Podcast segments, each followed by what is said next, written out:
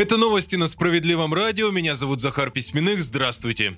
Риски для российской экономики никуда не делись. Об этом сегодня заявили в правительстве страны. По словам чиновников ведомства, стоит избегать чрезмерно оптимистичных прогнозов при планировании бюджета. До этого, напомним, участники опроса Банка России в сентябре пересмотрели в худшую сторону прогноз по курсу рубля на 2023-2025 годы.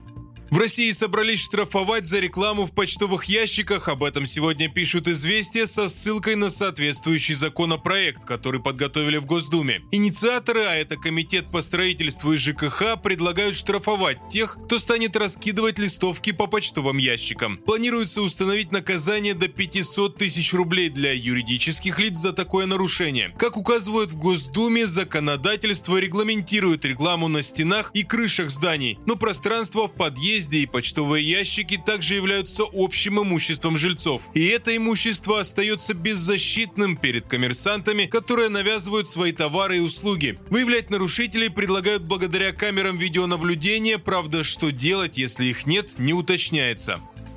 О новой мошеннической схеме предупреждают россиян, на этот раз в зоне риска те, кто активно пользуются мессенджерами. Злоумышленники начали создавать поддельные каналы госуслуг и от имени ведомства общаться с россиянами. Эксперты отмечают, что если перейти в канал с якобы государственными услугами, можно попасть к боту, который предлагает перейти по еще одной ссылке. Таким образом, мошенники постепенно получают те или иные данные о пользователе, начиная от номера телефона и заканчивая данными банковского счета. Справедливое радио предупреждает никогда не переходите по подозрительным ссылкам в сети.